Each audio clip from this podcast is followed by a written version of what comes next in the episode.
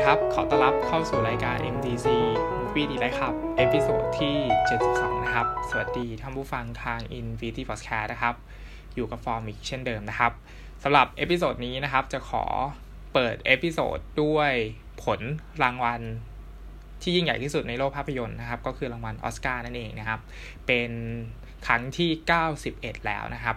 ภาพยนตร์ที่ได้เข้าชิงเยอะที่สุดนะครับ คือภาพยนตร์เรื่อง The Favourite กับ Roma นะครับ แล้วก็ ภาพยนตร์ที่ได้เยอะที่สุดคือ Bohemian Rhapsody นะครับ คือได้ไป 4 รางวัลนะครับ งานเพิ่งประกาศไปเมื่อวันจันทร์ที่ผ่านมานะครับ แล้วก็เชื่อได้ว่าคอหนังนะครับ แล้วก็คนที่ติดตามข่าวสารเกี่ยวกับแวดวงภาพยนตร์เนี่ยก็คงจะรับรู้รับทราบแล้วนะครับว่าภาพยนตร์เรื่องไหนได้รางวัลภาพยนตร์ยอดเยี่ยมนะครับ แล้วก็แต่ละสาขานะครับ ภาพยนตร์เรื่องไหนได้ไปบ้างนะครับ สำหรับ episode นี้ฟอร์มก็จะมาสรุปให้อีกครั้งหนึ่งนะครับ แล้วก็อาจจะมีแทรกนะครับว่าเฮ้ยสาขาเนี้ยฟอร์มคิดว่าภาพยนตร์เรื่องนี้สมควรที่จะได้มากกว่าภาพยนตร์เรื่องเรื่องที่มันได้นะครับ อะไรประมาณนี้ แต่ว่าก็พูดได้ไม่ค่อยเยอะนะครับ เพราะว่ายังมีภาพยนตร์อีกอีกหลายเรื่องนะครับ ในในแต่ละสาขาที่ฟอร์มไม่ได้ดูนะครับ แล้วก็พลาดด้วยนะครับ วันจันทร์ก็คือไม่ได้ดูสดๆนะครับ ตอนที่ประกาศรางวัลนะครับก็เป็นอีกหนึ่งปีนะครับที่พลาดการรับชม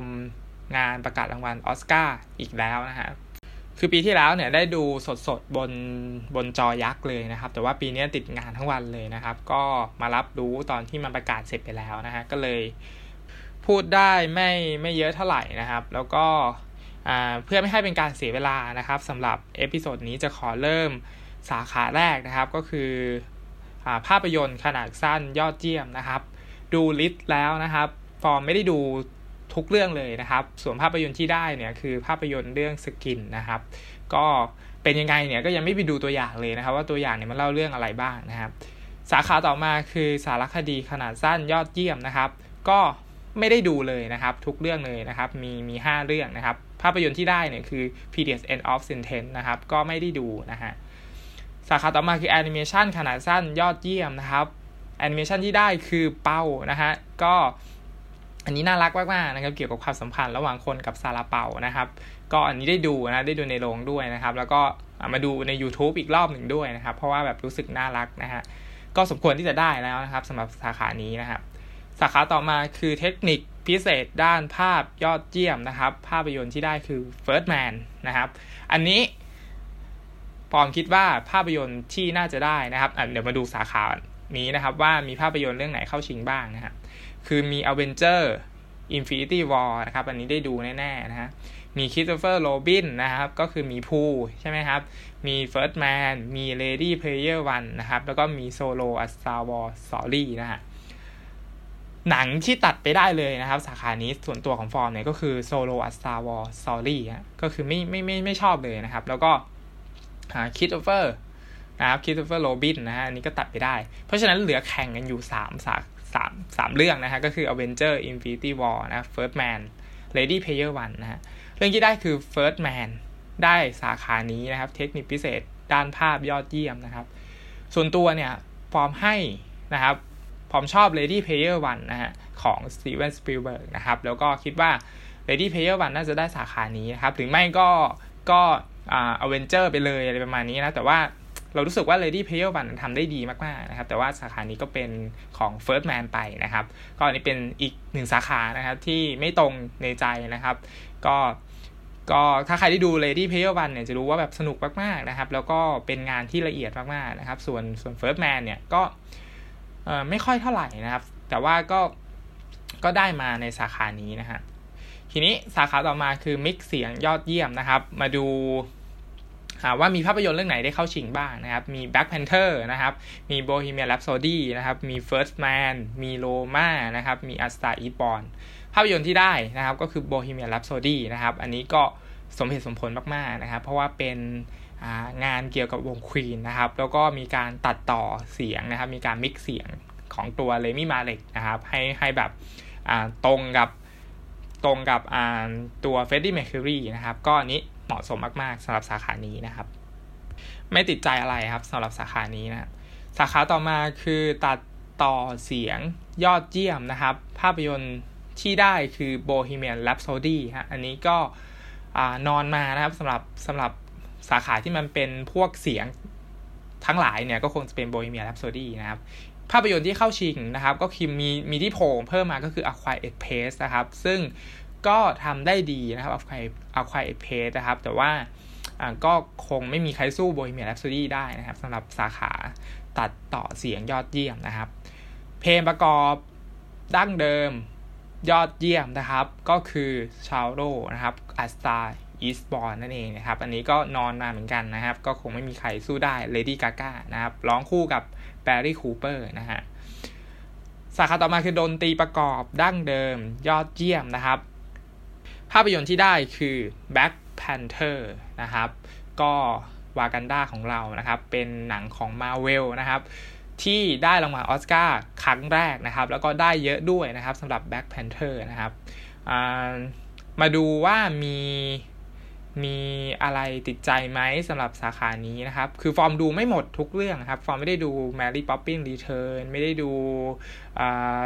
East Bell Street Cool Talk อะไรอย่างนี้ก็ไม่ได้ดูนะฮะ ฉะนั้นก็คงจะพูดอะไรไม่ค่อยได้นะครับสำหรับสาขานี้นะฮะ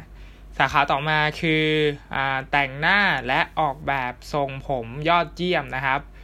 ภาพยนตร์ที่ได้คือ Vice นะครับ ก็แต่งหน้า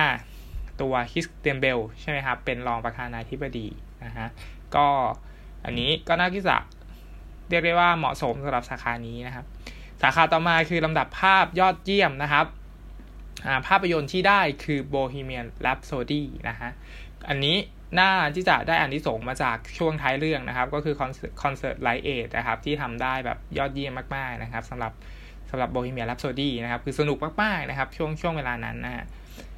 สาขาต่อมาคือออกแบบเครื่องแต่งกายยอดเยี่ยมนะครับ ก็ Black Panther ก็ได้ไปนะฮะ คือสาขาเนี้ย ฟอร์มคิดว่า The Favorite จะได้นะครับสำหรับออกแบบเครื่องแต่งกายนะฮะแต่ว่า วากันดาก็ก็ได้ไปนะครับสำหรับ Black Panther นะกำกับภาพยอดเยี่ยมนะครับ อันนี้เป็นเป็นใครไปไม่ได้นอกจากโรมานะครับ ซึ่งทำเป็นงานภาพที่สวยมากๆนะครับ อันนี้เหมาะสมมากๆสำหรับสาขานี้นะครับ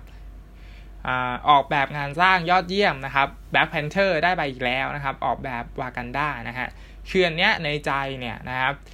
เชียร์ The Favourite นะครับ เพราะว่า มันมันจัดจ้านดีแล้วมันก็ดูเป็นแบบอ่า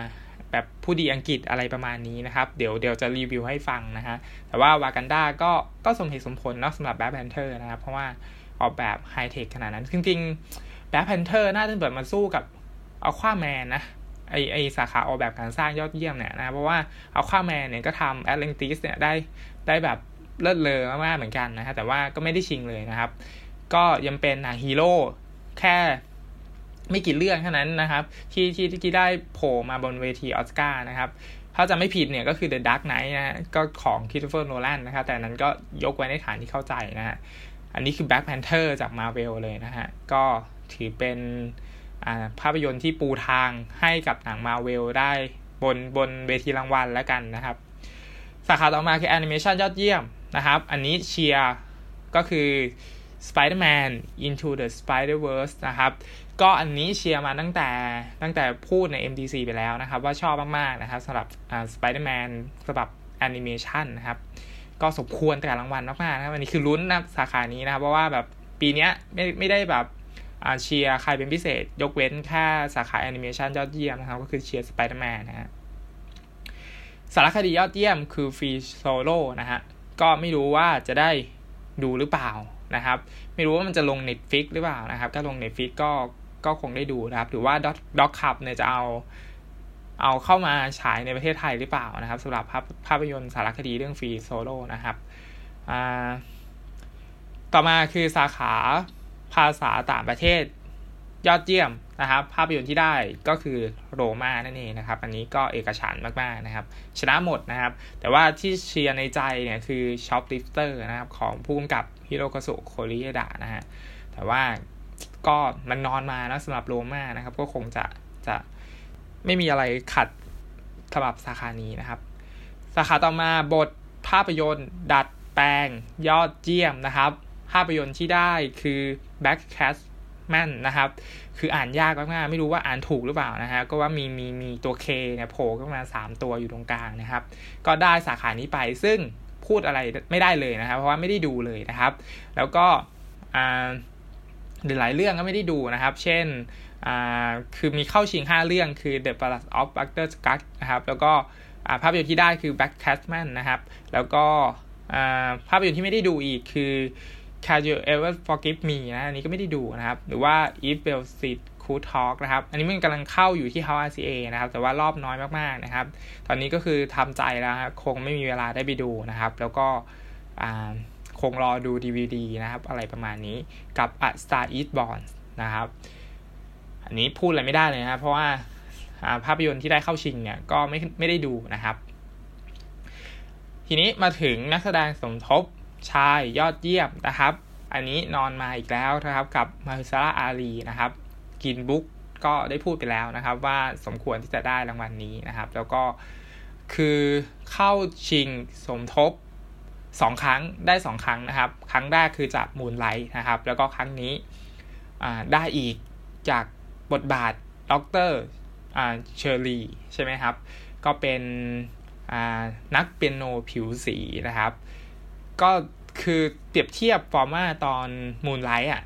รู้สึกทรงพลังมากกว่าตอน Green Book นะครับ แต่ว่า Green Book นี่ก็แสดงได้ดีนะฮะก็อันนี้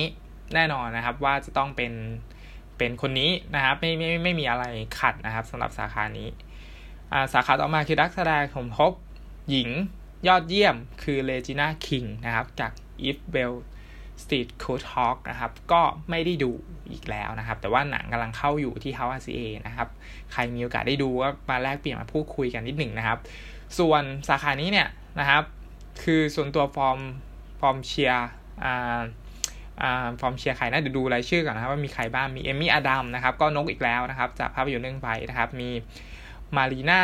เดทาวิล่าจากโรม่านะครับแล้วก็มีเอมมาสโตน The Favourite ราเชลไวส์ The Favourite นะครับ คือฟอร์มเชียร์มารีนาเดทาวิล่าเนี่ยฮะก็จากภาพยนตร์เรื่องโรม่านะครับ แต่ว่าหลายคนก็บอกว่าเรจิน่าคิงเนี่ยแสดงดีมากๆนะครับ แต่ว่าฟอร์มไม่ได้ดูนะครับบทภาพยนตร์ดั้งเดิมยอดเยี่ยม ภาพยนตร์ที่ได้คือ Green Book นั่นเองนะครับ ซึ่งก็ทำให้มีผลกับภาพยนตร์รางวัลยอดเยี่ยมนะครับ คือส่วนมากเนี่ย บนเวทีออสการ์นะครับภาพยนตร์เรื่องไหนได้ภาพยนตร์ดั้งเดิมยอดเยี่ยมเนี่ยก็จะได้รางวัลใหญ่ที่สุดก็คือภาพยนตร์ยอดเยี่ยมไปด้วยนะครับ ก็จริงๆ สาขาเนี้ยฟอร์มเชียร์ The Favourite นะครับเพราะว่ารู้สึกว่าบทมันมันสนุกดีนะฮะเดี๋ยวเดี๋ยวจะพูดตอนรีวิวนะครับ หรือว่าโลมาก็ยังได้โลโลมาเนี่ยคือบทบทก็ดีมากๆนะสำหรับโลมานะครับ คือมันเป็นเรื่องราวที่เป็นธรรมชาติมากๆนะครับ ก็ ผมเคยพูดไปแล้วในใน MTC นะครับ คือจริงๆจริง ๆ ก็แอบเสียดายว่าโลมาเนี่ยนะครับ ถ้าถ้าได้สาขานี้ก็คงจะได้รางวัลใหญ่นะครับ ก็คือภาพยนตร์ยอดเยี่ยมนะครับ แต่ว่าพอ Green Book ได้เนี่ยนะครับทีนี้ถามว่า Green Green Book เนี่ยมันสมควรที่จะได้ไหมนะครับ ก็ก็ถือว่าก็ไม่ได้แย่มากไม่ได้น่าเกลียดมากนะครับ เราคิดว่าบท บทมันก็ยังรู้สึก feel good แล้วก็เป็นงานที่อารมณ์ดีเป็นมิตรกับคนดูอยู่นะครับสำหรับ Green Book แต่ว่ามันไม่ได้ยอดเยี่ยมขนาดที่แบบรู้สึกกินใจอะไรมากมายเท่าโรมาหรือว่าสนุกมากๆเหมือน The Favourite อะไรประมาณนี้นะฮะทีนี้ต่อมานะครับ นักแสดงนำชายยอดเยี่ยมนะครับ ก็มีคริสเตียน เบลจากเรื่อง Vice นะครับ อันนี้ก็ไม่ได้ดูนะครับ ก็คงต้องรอแผ่น DVD นะครับ ไม่มีเข้าฉายในในในประเทศไทยด้วยนะครับแบรดลีย์ คูเปอร์จาก A Star Is Born นะครับอันนี้ฟอร์มก็พูดไปแล้วนะครับว่าพาตัวละครแบบดำดิ่งลึกลงไปถึงถึงถึงถึงจิตใจถึงความแบบลงเหวของตัวละครแบบได้ลึกบาดใจมากๆนะครับสำหรับแบรดลีย์ คูเปอร์นะครับ คือ A Star Is Born เนี่ย ส่วนที่ดีที่สุดของภาพยนตร์เรื่องนี้คือการแสดงของแบรดลีย์ คูเปอร์สำหรับเรานะฮะ อ่าแล้วก็มีวิลเลมเดโฟนะครับ อันนี้ก็ไม่ได้ดูนะครับ ภาพยนตร์เรื่องอ่า At อ่า Eternity's Gate นะครับ ก็ไม่ได้ดูสำหรับวิลเลมเดโฟก็ปีที่แล้วเนี่ยเข้าชิงนักแสดงสมทบเนาะจาก The Florida Project ใช่ไหมอันนั้นคือเชียร์สุดใจเลยนะ แต่ว่าก็ไม่ได้ไปนะครับ เพราะว่าแพ้แซม ร็อคเวลล์นะครับ ถ้าจำไม่ผิดจากภาพยนตร์เรื่อง Three Billboards นะครับ ปีนี้ก็นกอีกแล้วนะครับ เพราะว่า แพ้ให้กับใครฮะรามี มาเล็กจาก Bohemian Rhapsody นะครับ ก็อันนี้คือนอนมาอยู่แล้วนะ สาขานี้ไม่ต้องแข่งกับใครเลยนะครับ อีกคนหนึ่งก็คือวิกโก้มอร์เทนเซนจาก Green Book นะครับ นักแสดงนำหญิงยอดเยี่ยมนะครับนักแสดงนำหญิงยอดเยี่ยมมีใครบ้างนะครับ ก็มี Glenn Close จาก The Wife นะครับ ซึ่งนกอีกแล้วนะครับ แล้วก็ ตอนแรกเนี่ยเป็นตัวเต็งว่าจะได้นะครับ สุดท้ายก็ไม่ได้นะครับ เพราะว่าพลิกมาคนที่ได้คือ Olivia Colman นะครับ จากภาพยนตร์เรื่อง The Favourite นะครับมี Lady Gaga นะครับจาก A Star Is Born นะครับ มีMelissa McCarthy จาก Can You Ever Forgive Me นะครับ แล้วก็มี Yalitza Aparicio จาก Roma นะครับ ซึ่งแสดงเป็นคนใช้ใช่ไหมครับแสดงเป็นคนใช้ในในเรื่อง Roma นะครับ ซึ่งแสดงได้ดีมากๆนะครับ ก็ จริง ๆ แล้ว Olivia Colman เนี่ยก็ก็สมควรที่จะได้รางวัลนี้นะครับ ไม่ว่าอ่าก็เรียกได้ว่าสมควรแล้วนะครับสำหรับ Olivia Colman เพราะว่าแสดงเรื่อง The Favourite ได้ดีมากๆ เดี๋ยวฟอร์มจะพูดรีวิวหลังหลังจากนี้นะครับส่วน Glenn Close เนี่ยนะครับก็แสดงได้ดีสำหรับภาพยนตร์เรื่อง Survive นะครับคือคือใครก็ได้ 2 คนนี้นะครับ ไม่ไม่ได้ติดใจอะไรคือใครใครจะได้ก็ได้ แต่ว่าที่มันพลิกก็คือว่าทุกคนคิดว่า Glenn Close เนี่ยน่าจะได้เพราะว่าเข้าชิงมา มามาหลายครั้งแล้วนะครับ คือ 7 ครั้งเนาะถ้าถ้าถ้าจำไม่ผิดนะครับ แล้วก็ตอนนี้ก็กลายเป็นนักแสดงที่ยังที่ได้เข้าชิงรางวัลออสการ์เยอะที่สุด แต่ว่ายังมีชีวิตอยู่นะครับ ก็ลุ้นต่อไปนะครับว่าว่าคุณป้า Glenn Close เนี่ยนะครับจะได้รางวัลออสการ์หรือเปล่า แต่ว่าถึงได้ไม่ได้ยังไงเนี่ยก็ก็ไม่ไม่ไม่น่าที่จะเป็นเป็นอะไรที่จะต้องมาการันตีว่าแบบเออเขาแบบแสดงหนังได้ดีนะ เพราะว่าแบบ ณถึงปัจจุบันนี้นะครับ Glenn Close ก็คือเป็นนักแสดงที่แสดงภาพยนตร์หลาย ๆ เรื่องได้ได้ได้ยอดเยี่ยมอยู่แล้วนะครับ ผู้กำกับยอดเยี่ยมนะครับ มีใครบ้างมี Spike Lee นะครับ จาก BlacKkKlansman นะครับ มี Paweł Pawlikowski นะครับ จาก Cold War นะครับ ก็อันนี้ได้เข้าชิงภาพยนตร์ต่างประเทศยอดเยี่ยมด้วยนะครับ เป็นหนังจากประเทศโปแลนด์นะครับ ซึ่งเราก็ไม่ได้ดูนะครับ มีเข้าฉายในประเทศไทย แค่วันเดียวมั้งถ้าจำไม่ผิดนะครับ แล้วก็ไม่ได้ฉายในโรงทั่วไปปกติครับมันเป็นงานเทศกาลนะครับ ซึ่งฟอร์มไม่มีโอกาสได้ดูอยู่แล้วนะครับ เพราะว่าไม่ไม่ไม่เคยมีเวลาได้ไปงานเทศกาลไหนเลยนะครับ อีกคนหนึ่งผู้กำกับที่เข้าชิงคือยอร์กอสลาติมอสจาก The Favorite นะครับ แล้วก็ Alfonso Cuarón Roma นะครับ ซึ่งก็ได้สาขานี้ไปกับ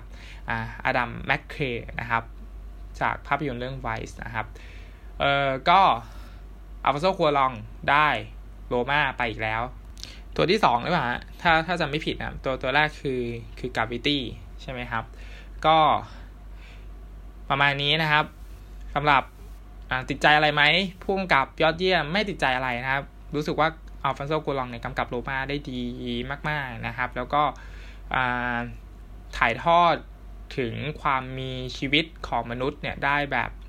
สุดยอดนะครับ คือใครไม่ได้ดูเนี่ยครับ เราไป ไปดูใน Netflix เลยครับสำหรับใครที่เป็นสมาชิก Netflix นะครับ ก็ไม่ต้องรออะไรนะครับ มันได้รางวัลผู้กำกับนะครับ แล้วก็ได้รางวัลภาพยนตร์ต่างประเทศยอดเยี่ยมนะครับ ต้องดูนะฮะสำหรับใครที่เป็นสมาชิกอยู่นะครับ ทีนี้มาถึงรางวัลใหญ่นะครับ ที่สุดนะครับก็คือภาพยนตร์ยอดเยี่ยมนะครับ ภาพยนตร์ที่ได้เข้าชิงบ้างมีอะไรบ้างนะครับ มี Black Panther ฮะอันนี้เซอร์ไพรส์มากๆนะครับ ตอนที่ประกาศรายชื่อเข้าชิง ภาพยนตร์ยอดเยี่ยมนะครับ เป็นฮีโร่จาก ฝั่งมาเวลนะนะครับ ใครยังไม่ได้ดูนะครับ ไปดูเลยนะ Black Panther นะสนุกนะครับ แล้วก็ประเด็นที่ได้เนี่ยฟอร์มเคยพูดไปแล้วนะครับ คือฟอร์มชอบประเด็นการเมืองของ Black Panther มาก ๆ นะครับ เรื่องที่ 2 คือ BlacKkKlansman นะครับ ก็อันนี้ยังไม่ได้ดูนะครับเรื่องต่อมาคือ Bohemian Rhapsody นะฮะอันนี้ก็สนุกนะครับ แต่ว่าคงไม่ได้ดีอะไรมาก แล้วจากจากที่ฟอร์มเคยพูดไปแล้วนะครับ The Favourite เดี๋ยวจะพูดใน episode นี้นะฮะ ภาพยนตร์ที่ได้คือ Green Book นั่นเองนะครับ มี Roma มี A Star Is Born แล้วก็ Vice นะครับภาพยนตร์ที่สมควรจะได้โดยส่วนตัว แล้วก็ฟอร์มชอบคือภาพยนตร์เรื่อง Roma นะครับ ก็รู้สึกว่าน่าจะได้ภาพยนตร์ยอดเยี่ยม แต่ว่าสุดท้ายเนี่ย ก็มาเป็น Green Book นะครับ ซึ่งก็ไม่ได้ติดใจอะไรมากนะครับ คือถ้า Roma ไม่ได้ เรื่องที่สองที่น่าจะได้ก็คงเป็น Green Book ดูจากรายชื่อแล้วนะครับ เรื่องที่สามที่น่าจะได้แต่สมมุติ Green Book ไม่ได้จริง ๆ เนี่ย ก็ยังเชียร์ The Favourite นะครับ ถ้า Favourite ไม่ได้นะครับ อันนี้ก็ไม่รู้ว่าพิวเรื่องไหนจะได้นะก็คือมันน่าจะมี 3 เรื่องนี้นะมี Roma Green Book The Favourite นะครับ คือใครได้ก็ได้ไม่ไม่ได้ติดใจอะไร แต่ว่าเชียร์ที่สุดเนี่ยก็คือเชียร์ Roma นะครับแต่สุดท้ายเนี่ย Green Book ก็มาได้รางวัลนี้ไปนะครับ ก็ถือเป็น ภาพยนตร์ที่ที่ feel good นะครับ แต่ว่าฟอร์มก็ไม่ได้ชอบเท่าไหร่สำหรับสำหรับ Green Book นะครับ ก็รู้สึกเฉยๆกับมันนะครับ แต่ว่า Roma เนี่ยชอบนะครับ คือสมมุติถ้าให้คะแนนเนี่ยนะฮะ Green Book เนี่ยนะครับฟอร์มตอนที่ให้ไปเนี่ยฟอร์มให้คะแนนไป B บวกนะครับ The Favourite เนี่ย B บวกนะครับ Black Panther เนี่ย B บวกนะครับ Bohemian Rhapsody เนี่ยฟอร์มให้ B นะฮะ A Star Is Born ฟอร์มให้ B นะครับ ส่วน b a s c a t m a n เนี่ยนะครับกับ Vice เนี่ย ฟอร์มไม่ยังไม่ได้ดูนะครับส่วน Green Book เลยฟอร์มให้ B บวกนะครับเพราะฉะนั้นเห็นว่าภาพยนตร์ในลิสต์นี้ที่เป็นภาพยนตร์ยอดเยี่ยมที่ได้ A เนี่ยนะครับ A บวกนะถ้าจำไม่ผิดนะฮะคือภาพยนตร์เรื่อง Romaนะครับ แต่สุดท้ายก็ไม่ได้ภาพยนตร์ยอดเยี่ยมไปนะครับสำหรับสาขานี้นะครับ ก็สำหรับช่วงแรกของรายการ NDC นะครับเกี่ยวกับรางวัลออสการ์ครั้งที่ 91 นะครับ ก็ต้องขอ จบนะครับการพูดเกี่ยวกับรางวัลออสการ์ไว้เพียงเท่านี้นะครับ หลังจากนี้ก็จะเป็นการรีวิวนะครับ ภาพยนตร์ที่เข้าฉายในสัปดาห์นี้นะครับ แล้วก็มีเรื่องอะไรน่าสนใจบ้างนะครับ เดี๋ยวฟอร์มจะมารีวิวใน episode นี้ให้ฟังกันนะครับ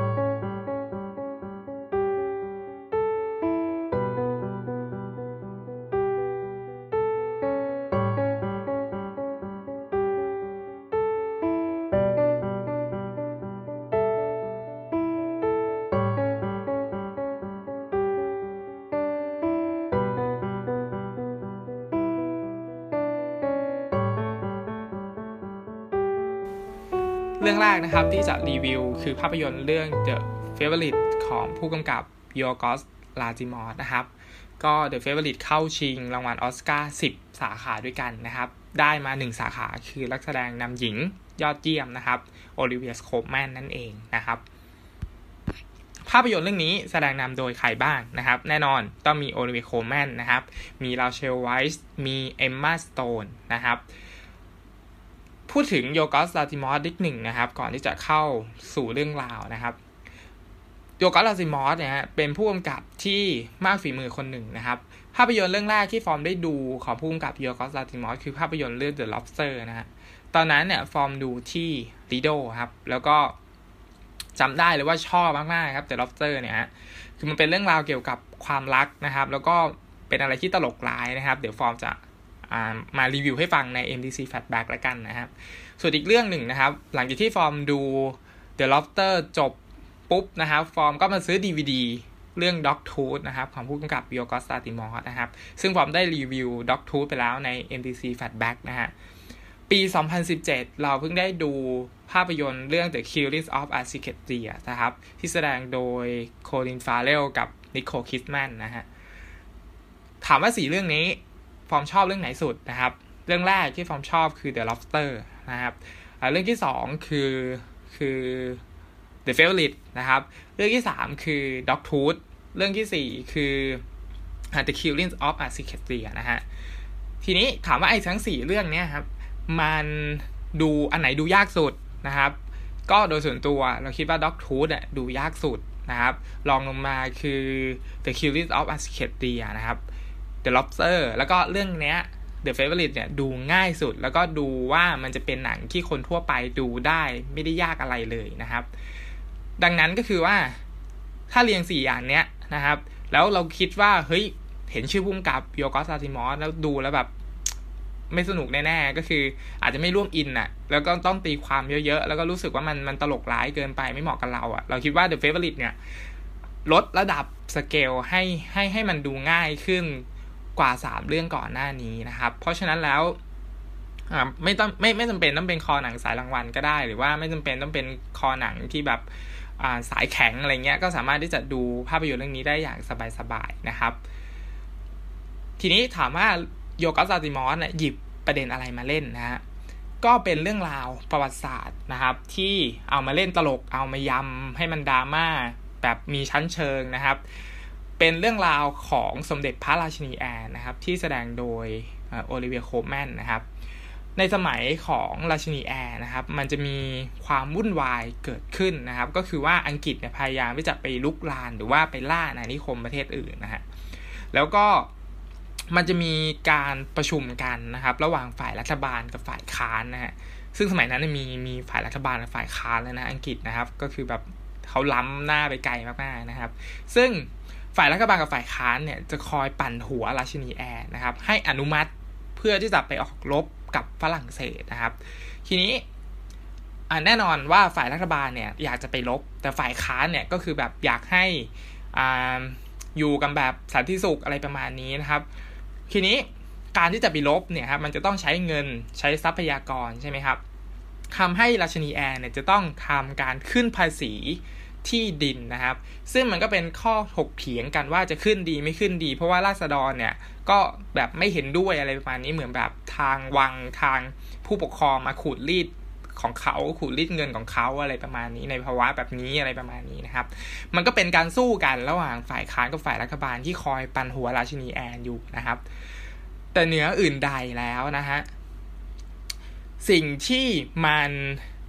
มีภัยต่อราชินีแอนจริงๆเนี่ยนะครับ มันเกิดมาจากตัวละคร 2 ตัวนะฮะ ตัวแรกคือตัวละครซาร่าที่แสดงนำโดยราเชลไวส์นะครับ ตัวที่ 2 คืออาร์บิเกลแสดงนำโดยเอมมาสโตนนะครับ คือตัวซาร่านะครับจะเป็นคนสนิทของราชินีแอนนะครับ แล้วก็จะคอยจัดการนู่นนี่นั่นทั้งหมดนะครับ ในรั้วในวังคอยแบบว่าราชการแทน คอยอแบบเป็นกุนซือครับพูดง่ายๆนะครับ อันนี้คือตัวซาร่าทีนี้อาบิเกลนะครับ ก็เดินทางที่แสดงโดยเอมมาสโตนะ เดินทางมาจากต่างจังหวัดนะครับ เพื่อที่จะมาขอซาร่าทำงานในวังแห่งนี้นะครับ ซึ่งอาบิเกลกับซาร่าเนี่ยเป็นญาติห่างๆกันอะไรประมาณนี้นะฮะซาร่าก็รับอาบิเกลเข้ามาทำงานในวังนะครับ โดยเริ่มจากการเป็นคนล้างจานนะครับ แล้วก็อาบิเกลเนี่ยเริ่มมีความทะเยอทะยานนะครับ ในการที่จะ ทำให้ตัวเองเนี่ยนะครับอยู่ใกล้ชิดกับราชินีแอนนะครับ แล้วก็ทำการหว่านเสน่ห์นะครับ ให้ราชินีแอนเนี่ยปลาบปลื้มตัวอาบิเกลนะครับ ชื่อภาษาไทยเราคิดว่ามันเหมาะมาก ๆสำหรับภาพยนตร์เรื่องนี้นะครับ ชื่อภาษาไทย The Favorite คืออีเสน่ห์ร้ายนะครับ ซึ่งมันตอบโจทย์กับข้อความที่ภาพยนตร์เนี่ยมันใช้เล่นได้ทั้งเรื่องเลยนะครับ ความสนุกของ The Favorite นะครับ มันคือการเชื่อเฉือนกันระหว่างตัวละครใน 2 ตัวนี้นะครับ ที่มันสร้างสีสันมากๆก็คือตัวซาร่ากับอาบิเกลนะครับ มันพาให้เราไปร่วมลุ้นว่าเฮ้ยแล้วบทสรุปเนี่ยใครกันแน่มันจะเป็นฝ่ายชนะในศึกครั้งนี้นะก็คือศึกแห่งเสน่ห์ครั้งเนี้ยใครคือคนที่ได้ครอบครองอำนาจต่อต่อรองจากพระราชินีแอนที่แท้จริงนะครับ ซึ่งตัวภาพยนตร์เนี่ยอาศัยมุมมอง ส่วนหนึ่งของประวัติศาสตร์ที่เกิดขึ้นจริง อย่างอย่างที่เล่าไปนะครับ มาแต่งเติมตีความแล้วก็สอดแทรกประเด็นของอำนาจที่เกิดขึ้นจากความหลงไหลเสน่หานะครับ จนไปถึงแสดงสภาวะ ความเหงา ความโดดเดี่ยว อ้างว้างของราชินีแอนเนี่ยที่ขาดทางวุฒิภาวะแล้วก็คือพูดง่ายๆนะครับ ถ้าเป็นยุคสมัยนี้เราจะเรียกว่าเป็นพวกไบโพล่าก็คือเดี๋ยวดีเดี๋ยวร้ายเดี๋ยว คือเอาใจเอาอารมณ์ไม่ถูกอะไรประมาณนี้นะครับ แล้วอยู่ดีๆก็แบบซึมเศร้าอะไรประมาณนี้นะครับ ซึ่งอันนี้มันคือตัวตัวละครบุคลิกของราชินีแอนเลยนะครับ ทีนี้ ราชินีแอนเนี่ยขาดวุฒิภาวะแล้วก็เอาแต่ใจด้วยนะครับทำให้ราชินีแอนเนี่ยตกเป็นเครื่องมือชนิดหนึ่งให้กับชนชั้นนำของประเทศของประเทศอังกฤษเนี่ยอยากอย่างหลีกเลี่ยงไม่ได้นะครับ ซึ่งโอลิเวียโคลแมนเนี่ยแสดงได้ดีมากๆนะครับ แล้วก็ทำให้เรารับรู้ได้ถึงความรู้สึกของราชินีแอน หรือว่าความรู้สึกของตัวละครเนี่ยได้อย่างแบบชัดเจนมากๆนะครับ แล้วก็สีหน้าแววตา หรือว่ากิริยาท่าทางทั้งหมดเนี่ย มันส่งมาถึงคนดูจริง ๆนะครับ ทีนี้ถามว่าความสัมพันธ์ระหว่างพระราชินีแอนกับตัวซาร่านะครับ ก็คือในเรื่องเนี่ยเป็นดัชเชสแห่งบาบาร่านะครับ เอ่อก็ จะคงความปกติแบบนี้นะครับ ถ้าไม่มีเหตุอะไรมาสั่นคลองความสัมพันธ์ครั้งนี้นะฮะคือพูดง่ายๆก็คือถ้าไม่มีตัวอาบิเกลเข้ามาเนี่ยทุกอย่างในวังก็จะถูกจัดการอย่างเป็นระเบียบ แล้วก็สงบสุขพูดง่ายๆนะครับ แต่ทีนี้พอมันมีตัวละครอาบิเกลเข้ามาเนี่ยมันเลยมาสร้างความร้าวฉาน แล้วก็นำพาให้เราเนี่ยนะครับไปลุ้นว่าความสัมพันธ์ ที่แต่เดิมเนี่ยมันมันมันปกติสุขเนี่ยแล้วมันจะพลิกกลับไปกลับมาได้ยังไงนะครับ จากการที่มีตัวละครอาบิเกลนะครับ มุมหนึ่งเนี่ยหนังสามารถทำให้เรารู้สึกได้ หัวเราะได้ แล้วก็ชวนลุ้นว่าทั้งหมดเนี่ยมันจะไปลงเอยยังไงนะครับ ก็ต้องยกความดีความชอบให้กับทีมนักแสดงใช่ไหมครับ ทั้ง โอลิเวีย โคลแมนนะครับที่ได้นักแสดงนำหญิงไปแล้วนะฮะราเชลไวส์หรือว่าเอมมาสโตนนะครับที่แสดงบทบาททั้ง 3 ตัวละครเนี้ยออกมาได้อย่างยอดเยี่ยมนะครับ คือไม่ว่าจะเป็นฉากอารมณ์เชื่อเฉือนกัน หรือว่าไดอะล็อกที่แบบดุเด็ดเผ็ดมันอะไรประมาณนี้คือถ้าใครชอบดูละครหลังข่าวเนี่ยจะสนุกมากๆนะครับ สีหน้าแววตาความดราม่าหรือว่าหน้าตายชวนตลกอะไรเงี้ยมันอยู่เต็มไปหมดในในใน ในภาพยนตร์เรื่องนี้นะครับ แล้วก็ทั้ง 3 คนเนี่ยเหมาะมากๆ ที่จะได้เข้าชิงรางวัลออสการ์นะครับ อันนี้แบบไม่มีอะไรติดขัดเลยนะครับ แล้วก็จริง ๆ แล้วเนี่ยทั้ง 3 คนเนี้ยสามารถที่จะชนะรางวัลออสการ์ได้ด้วยซ้ำนะครับ อันนี้แต่ว่าก็ได้มาแค่โอลิเวียโคแมนซึ่งก็เหนือค่านักชนะแบบเกนโคสได้นะฮะทีนี้นอกจากนี้นอกจากการแสดงที่มันดีมากๆนะครับ มันยังมีชั้นเชิงในวิธีการกำกับของผู้กำกับโยกอสตาติมอสนะครับ ที่สร้างแนวโน้มของหนังให้เรารู้สึกน่าติดตาม แล้วก็มันมีมุมกล้องที่บางครั้งเนี่ยนะครับ มันจะเป็นมุมกว้างๆนะครับ หรือว่าเป็นมุมใกล้ ๆ หรือว่าเป็นแบบเป็นมุมที่เราแอบมองอะนะครับเพราะเพราะฉะนั้นแล้วเนี่ยเราจะมองเห็นถึงพฤติกรรมของตัวละครอย่างมีนัยยะมีประเด็นอะไรที่มันแอบแฝงอยู่ในนั้นนะครับ เราจึงเป็นทั้งผู้แอบมอง เป็นทั้งคนสังเกตนะครับ แล้วก็เป็นทั้งคนที่อยู่เหตุอยู่ในเหตุการณ์ด้วยนะครับ ซึ่งทั้งหมดเนี่ยมันเป็นความแปลกประหลาดแบบมีมีชั้นเชิงนะครับ คือเรียกง่ายแบบมีคาสอะไรประมาณนี้นะฮะงาน production ก็แสดงความเป็นชนชั้น elite ของอังกฤษนะครับ ได้อย่างชัดเจนนะครับ งานฉากเครื่องแต่งกายอะไรนี้ก็จัดเต็มนะครับรวมไปถึงดนตรีประกอบที่ช่วยปลุกเร้าอารมณ์นะครับ ซึ่ง ทั้ง production design งานฉากหรือว่างานภาพอะไรเนี้ยก็ได้เข้าชิงออสการ์หมดเลยนะครับ ทีนี้ก็ย้อนกลับไปว่า เฮ้ย แล้วตัวตนจริง ๆ ของราชินีแอนเนี่ยเป็นยังไงนะครับ ฟอร์มก็ไป searchวิกิพีเดียมาดูนะครับว่าราชินีแอนเนี่ยนะครับจริง ๆ แล้วเนี่ยเรื่องจริงมันเป็นยังไงนะครับ ก็ไปค้นพบว่านะครับราชินีแอนนะครับ ก็เราเราก็แปลกใจว่าเฮ้ยทำไมราชินีแอนเนี่ยอยู่คนเดียวไม่ไม่ไม่ไม่ไม่มีคู่ครองอะไรประมาณนี้นะครับ ก็คือแบบอ่าแฟนของเขาเนี่ยนะครับ ก็คือสามีนะครับของราชินีแอนเนี่ยได้ตายไปแล้วนะครับ ก็คือในในในภาพยนตร์เรื่องนี้คือตายไปแล้วราชินีแอนก็อยู่คนเดียวนะครับ ทีนี้ในเรื่องเนี่ยครับราชินีแอนก็บอกว่าตัวเองเนี่ยทนทุกข์อะไรบ้างนะครับ เยอะแยะเลยนะครับ แต่สิ่งหนึ่งนะครับที่ทำให้เรารู้สึกว่า มันทำให้ราชินีแอนกลายเป็นไบโพล่าแบบนี้หรือว่า คือบ้าบ้าบ้าบอบอแบบนี้นะฮะมันคือการที่ราชินีแอนเนี่ยไม่มีคนสืบทอดบัลลังก์นะฮะคือเขาไม่มีลูกนะครับ แต่ว่าที่เขาไม่มีลูกเนี่ยเขาพยายามมีลูกแล้วนะครับ ซึ่งลูกของเขาเนี่ยนะครับ เป็นสิบคนเลยนะฮะตายหมดเลยฮะก็คือแบบบางคนเนี่ยเกิดมาก็ตาย บางคนก็แบบออยู่ในท้องอะไรเงี้ยก็แบบไม่ไหวแล้วก็ตายอะไรแบบนี้อะไรประมาณนี้หรือว่าคนที่เกิด แล้วมีชีวิตอยู่รอดได้นานที่สุดมีแค่อายุถึงแค่สิบเอ็ดขวบเท่านั้น แล้วก็ตายอะไรประมาณนี้นะครับ คือถ้าจำตัวเลขไม่ผิดเนี่ย ราชินีแอนเนี่ย ท้องสิบแปดครั้งอะแล้วทั้งสิบแปดครั้งเนี่ย ไม่มีใครอยู่รอดเหลือเลย จนถึงในในจนถึงในเวลาในในที่ภาพยนตร์มันในไทม์ไลน์ของภาพยนตร์เรื่องนี้นะครับ ซึ่งตรงเนี้ยมันเลยทำให้ราชินีแอนเนี่ยกลายเป็นแบบนี้นะครับ อีกส่วนหนึ่งก็คือว่าราชินีแอนเนี่ยเป็นโรคด้วยนะครับ เป็นโรคเกี่ยวกับกระดูกก็คือเป็นโรคเกาต์อะครับ แล้วก็มันก็ลามไปเรื่อยๆจนทำให้แบบเขาเนี่ยร่างกายอ่อนแอนะครับทำให้เขาเนี่ยเรียกร้องความสนใจอยู่เสมอนะครับ คือเรียกร้องความสนใจซาร่าเรียกร้องความสนใจอาบิเกลอยู่ตลอดเวลานะครับ แล้วก็ด้วยความที่เป็นราชินีด้วยนะครับ ก็จะเอาแต่ใจทุกอย่างอะไรประมาณนี้นะฮะท้ายสุดนะครับ The Favorite สมควรอย่างยิ่งที่จะได้เข้าชิงออสการ์ถึง 10 สาขานะครับ แล้วก็ก็สมควรอย่างยิ่งที่ตัวโอลิเวียโคตแมนเนี่ยครับได้นักแสดงนำหญิงนะครับ แล้วก็ถามว่าทุกทุกสาขาเนี่ยมีศักยภาพพอที่จะได้รางวัลทั้งหมดนะครับ แล้วก็งานนี้อย่างที่บอกไปนะครับผู้กำกับโยกอลาติมอสไม่ได้ทำภาพยนตร์ออกมาให้มันดูยากจนเกินไปสำหรับคนโดยทั่วไปนะครับ ความง่ายของหนังเนี่ยทำให้เราสามารถเข้าไปมีส่วนร่วม โดยไม่ต้องตีความเยอะหรือว่าแทนสัญลักษณ์ต่าง ๆ เหมือนกับภาพยนตร์เรื่องก่อนหน้านี้นะครับ ทั้งนี้เนี่ยนอกจากความสนุกสนานดุเด็กเผ็ดมันของตัวละครแล้วนะฮะที่มันแบบตบตีกันนะฮะ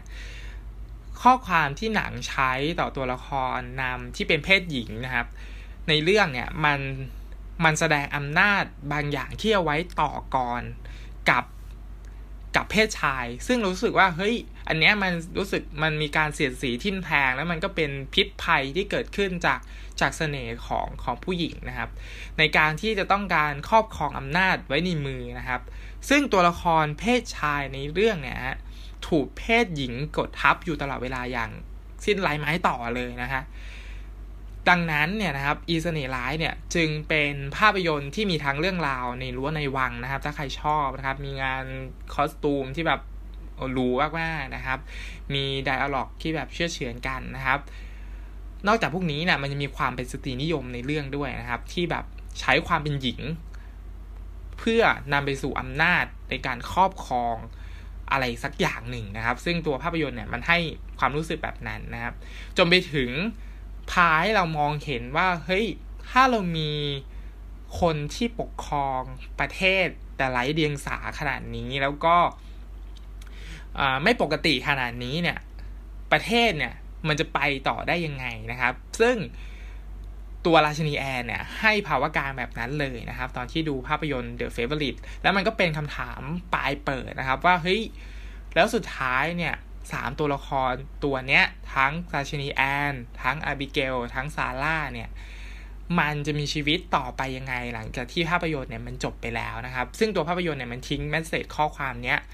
เอาไว้ให้หลังจากที่ภาพยนตร์ได้ปิดฉากลงนะครับ ทีนี้ความน่ารักของมันนะครับ ทีนี้ถามว่า เอ้ย ถ้าไม่แบบไม่ไม่ไม่ไม่ไม่อินกับอะไรพวกนี้เนี่ย ถ้าใครชอบกระต่ายนะครับ ภาพยนตร์เรื่องนี้มีกระต่ายวิ่งกันยุ่ยเยอะยุ่ยเยอะเลยนะครับ คือน่าสังเกตอย่างหนึ่งนะหนังของยอร์กอส ลานธิมอสนะฮะตอนที่เป็น The Lobster เนี่ยก็จะใช้พวกสัตว์อะไรเยอะแยะเลยใช่ไหมแน่ๆก็คือ lobster แน่ๆนะครับมามาแบบดำเนินเรื่องคือ ถ้าคุณไม่มีความรักเท่านี้คุณจะต้องกลายเป็นสิ่งมีชีวิตอะไรสักอย่างหนึ่งนะแล้วตัวพระเอกเนี่ยมันก็เลือกขอเป็น lobster ใช่ไหมฮะหรือแบบ Dogtooth เนี่ยมันก็มีแมวกระโดดเข้ามาในในบ้านนะครับ แต่ว่าตัวละครในเรื่องเนี่ยก็แสดงสัญญะที่มันเป็นเหมือนเป็นเป็นหมานะฮะ หรือว่า The Killing of a r c i c a t r i a เนี่ยก็เป็นเป็นกวางใช่ไหมครับ ภาพยนตร์เรื่องนี้มีกระต่ายอะซึ่งก็อยากลุ้นว่าเฮ้ยถ้าภาพยนตร์เรื่องหน้าเนี่ยยอร์กอส ลานธิมอสเนี่ยมันจะเอาสัตว์อะไรมาอยู่ในในในหนังของของพี่แกบ้างอะไรประมาณนี้นะก็ก็รอรอดูภาพยนตร์เรื่องต่อไปแล้วกันนะครับสำหรับอันนี้เป็นภาพยนตร์เรื่องแรกนะครับ ใน episode นี้คือ The Favourite อีสเนลายครับ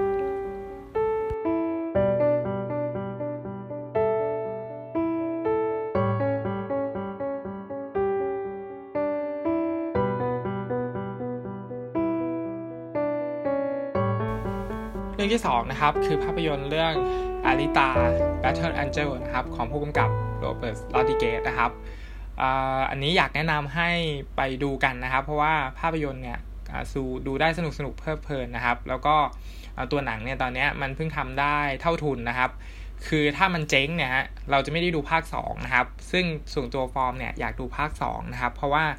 รูปลักษณ์หน้าตาของอาริต้าเนี่ยมันมันน่ารักก็ง่ายนะครับ คือแบบ เป็นไซบอร์กที่ตาโตผมสั้น คือเห็นครั้งแรกอะก็รู้สึกรู้สึกหลงแล้วตัวละครตัวนี้นะครับ แล้วก็หนังมันสนุกด้วยมันไม่ได้แย่นะครับแม้ว่า มันจะมีตรกกะอะไรบางอย่างนะครับ ที่แบบมันมันไม่ค่อยไม่ไม่ไม่ไม่ค่อยดีนะครับ หรือว่าตัวละครมันแสดงพฤติกรรมโง่ๆอะไรเงี้ยเราเราให้อภัยได้นะครับ เพราะว่ามันรู้สึกสนุกกันตอนตอนที่ดูนะครับ แล้วก็ ถ้าใครเป็นแฟนหนังสือการ์ตูนเนี่ยก็คงจะรู้ว่าอาริต้าเนี่ยมันดัดแปลงมาจากหนังสือการ์ตูนนะครับ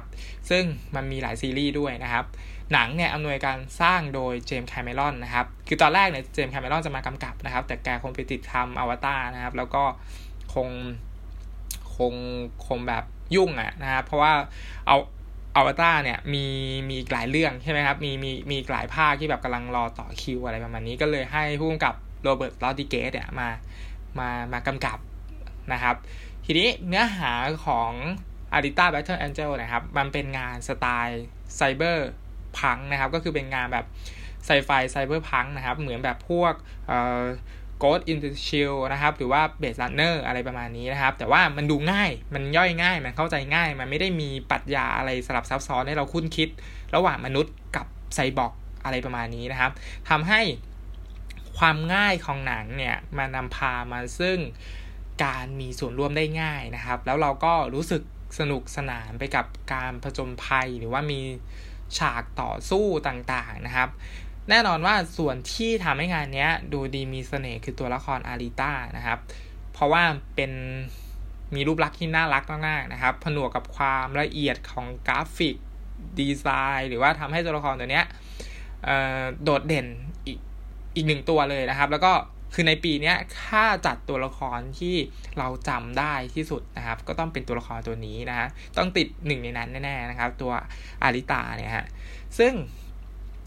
จุดเนี้ยมันเลยทำให้เป็นจุดขายของหนังนะครับ ซึ่งมันอาจจะเป็นแค่จุดเดียวด้วยซ้ำนะครับ ที่มันขายได้แล้วเราคิดว่า ถ้ามันดึงศักยภาพส่วนอื่นๆออกมาด้วยเนี่ย มันก็จะทำให้ตัวละครตัวนี้มันโดดเด่นขึ้นมานะครับ ทีนี้พอตัวละครตัวนี้มัน มันโดดเด่นมากกว่าเพื่อนเขาโดยที่เพื่อนๆเนี่ยไม่ได้ support อะไรเขาเลยเนี่ยทำให้ตัวละครแวดล้อมทั้งหมดเนี่ย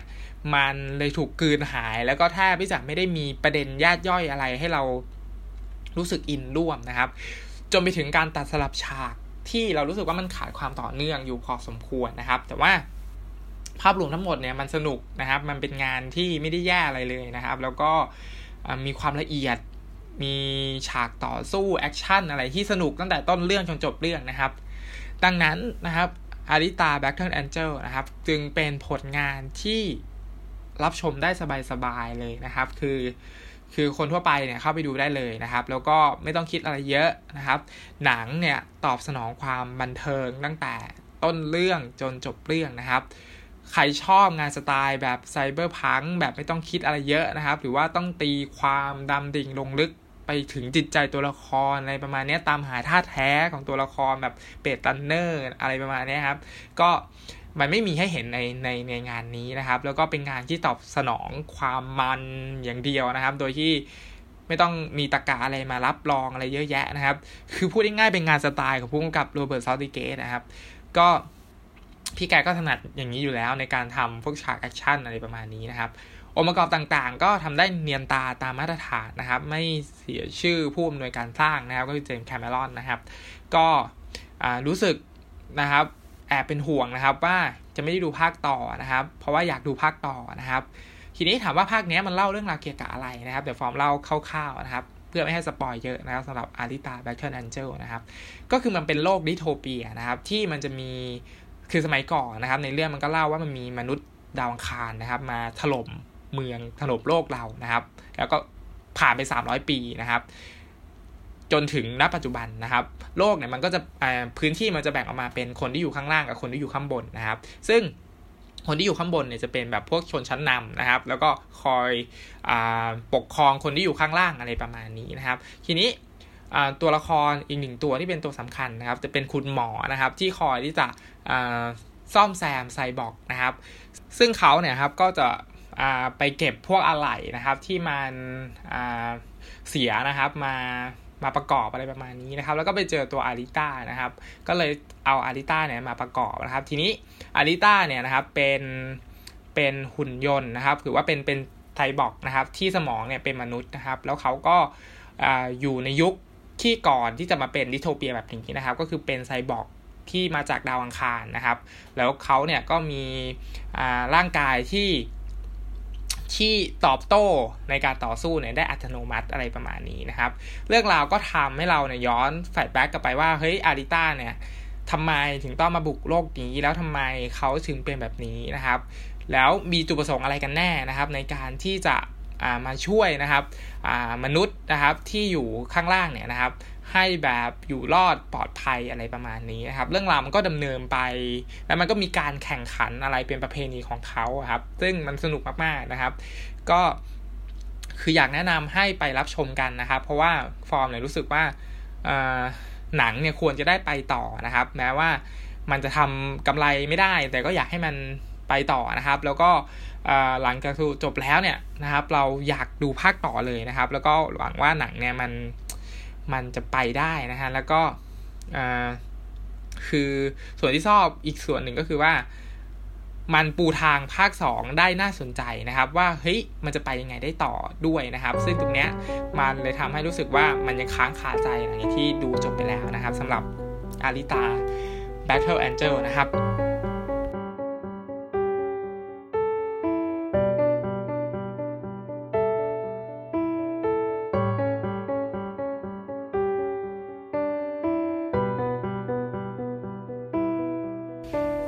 รื่องที่ 3 นะครับ คือภาพยนตร์เรื่องเฟนโซนระหว่างสิ้นสุดทางเพื่อนนะครับ ของผู้กำกับ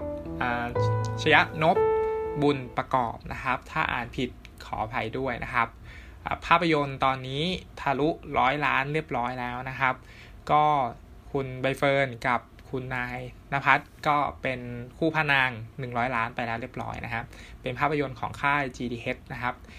คิดว่าใครหลายๆคนน่าจะไปดูมาแล้วแหละนะครับสำหรับเฟนโซนนะครับ แล้วก็มันเข้ามาหลายสัปดาห์แล้วด้วยนะครับ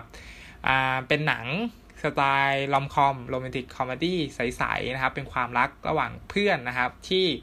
พวกเราน่าที่จะเคยมีประสบการณ์แอบรักเพื่อนอะไรประมาณนี้นะครับ แต่ว่าตัวละครในเรื่องนะครับ มันแอบรักเพื่อน คืออยู่ใน friend zone เนี่ยมาเป็นเวลา 10 ปีฮะ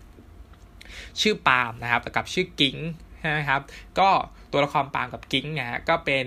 เพื่อนกันตั้งแต่สมัยเรียนมัธยมนะครับ จนไปถึงจบไปแล้วทำงานไปแล้วก็ยังแบบสนิทกันมากเลยนะครับ จนมันมีเส้นแบ่งนะครับ ก็คือ friend zone นี่แหละนะครับ คอยกักขังเอาไว้นะครับ ไม่ให้ตัวละครเนี่ยมารักกันเป็นแฟนกันอะไรประมาณนี้นะฮะทีนี้ตัวร้ายในเรื่องมันตลกครับตัวร้ายในเรื่องคือคือเจสันยังนะครับรับบทเป็นเท็ดนะครับ ซึ่งก็เป็นแฟนของกิ๊งนะฮะคือกิ๊งเนี่ยเป็นโปรดิวเซอร์ทำเพลงนะครับ แล้วก็มาเจอกับอ่าอ่าเท็ดที่แบบทำงานคล้ายๆกันนะครับก็คือเป็นโปรดิวเซอร์เหมือนกันอะไรประมาณนี้ที่แบบก็หล่อเจสันยังนะครับ แล้วก็แบบสุภาพขี้อ้อนอะไรประมาณนี้นะครับ แล้วก็ดูจะรักกิ้งมากๆนะครับ แต่ว่าความสัมพันธ์เนี่ยมันก็เล่าไปเรื่อยๆนะครับ จน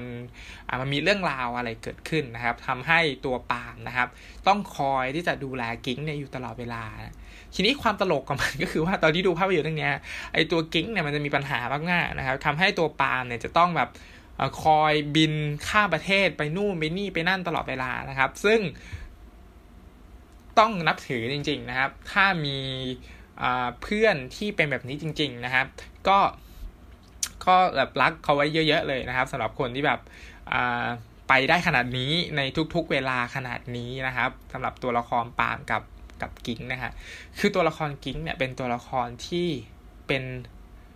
เป็นคือเป็นผู้หญิงที่ที่พูดยังไงดีอะคือสมมุติถ้าเป็นเพื่อนเรา แล้วเพื่อนเราเป็น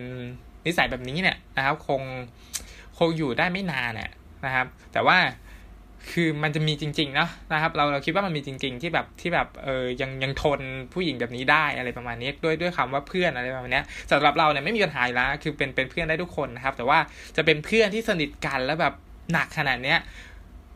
ก็ต้องคิดหนักแล้วแหละว่าแบบเออความสัมพันธ์ที่เป็นเป็นเพื่อนสนิทกันแล้วแบบขนาดนี้มันมันมันคนอยู่ด้วยกันไม่ได้อะไรประมาณนี้นะครับ ซึ่งภาพยนตร์ Friend Zoneันก็ให้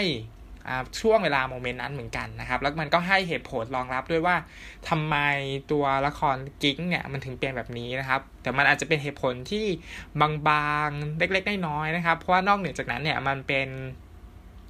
งาน comedy ซะส่วนใหญ่นะครับ ก็สามารถเฟนโซนเนี่ยนะครับพอดเรื่องมันใหม่ไหมพอดเรื่องก็ไม่ได้ใหม่อะไรมาก แล้วเราก็สามารถที่จะคาดเดาได้ คือ คือคาดหวังได้อะว่ามันจะต้องจบแบบนี้อะไรประมาณนี้นะครับ ก็จัดอยู่ในหมวดหนังที่ไม่มีพิษไม่มีภัยอะไรในการดูแล้วกันนะครับ แล้วก็ไม่ได้รู้สึกเวียนหัวปวดหัวมากกับคู่พระนาง หรือว่าลำคาญคู่พระนางมากนะครับแม้ว่าเราส่วนตัวแหละเราจะรู้สึกรำคาญไอตัวละครกิ๊งอยู่นิดๆนะครับ แต่ว่าความลื่นไหลของนักแสดงทั้งใบเฟิร์นแล้วก็คุณนายนภัสเนี่ยนะครับ ก็ทำให้บทสนทนาต่างๆ ภายในเรื่องเนี่ย มันช่วยประคับประคองนะครับ ให้หนังเนี่ยมันออกมาดีในในสไตล์หนังแนว rom-com feel good นะครับ คือ character ของใบเฟิร์นมองมันเผินอาจจะรู้สึกน่าลำคาญนะฮะ แต่หนังมันก็สร้างปมอะไรบางอย่างนะครับ ซึ่งลองเข้าไปดูนะครับว่าปมนั้นเนี่ยมันคือปมอะไรนะครับ แต่มันเป็นปมที่เล็กมากๆนะครับบางๆมากๆนะครับ แต่ว่ามันก็รู้สึกว่ามันก็เป็นหัวใจหลักของของเรื่องได้เหมือนกันนะครับ ทีนี้ตัวนายนภัสก็แสดงได้ดีมากๆนะครับ คือคือรู้สึกว่าเคมีมันเข้ากันระหว่างสองคนนี้นะครับทำให้ภาพยนตร์เรื่องนี้นะครับ สิ่งที่ช่วยประคับประคองให้หนังเนี่ยนะครับ มันรู้สึกสนุกสนานเนี่ยคือนักแสดงนำทั้งสองคนนะครับ เพราะว่านักแสดงนำทั้งสองคนเนี่ยนะครับ มันสร้างบรรยากาศให้เรารู้สึกดูได้สนุกเพลิดเพลินนะครับทำให้เรามีส่วนร่วมไปกับสักฉากนั้นนะครับ แล้วก็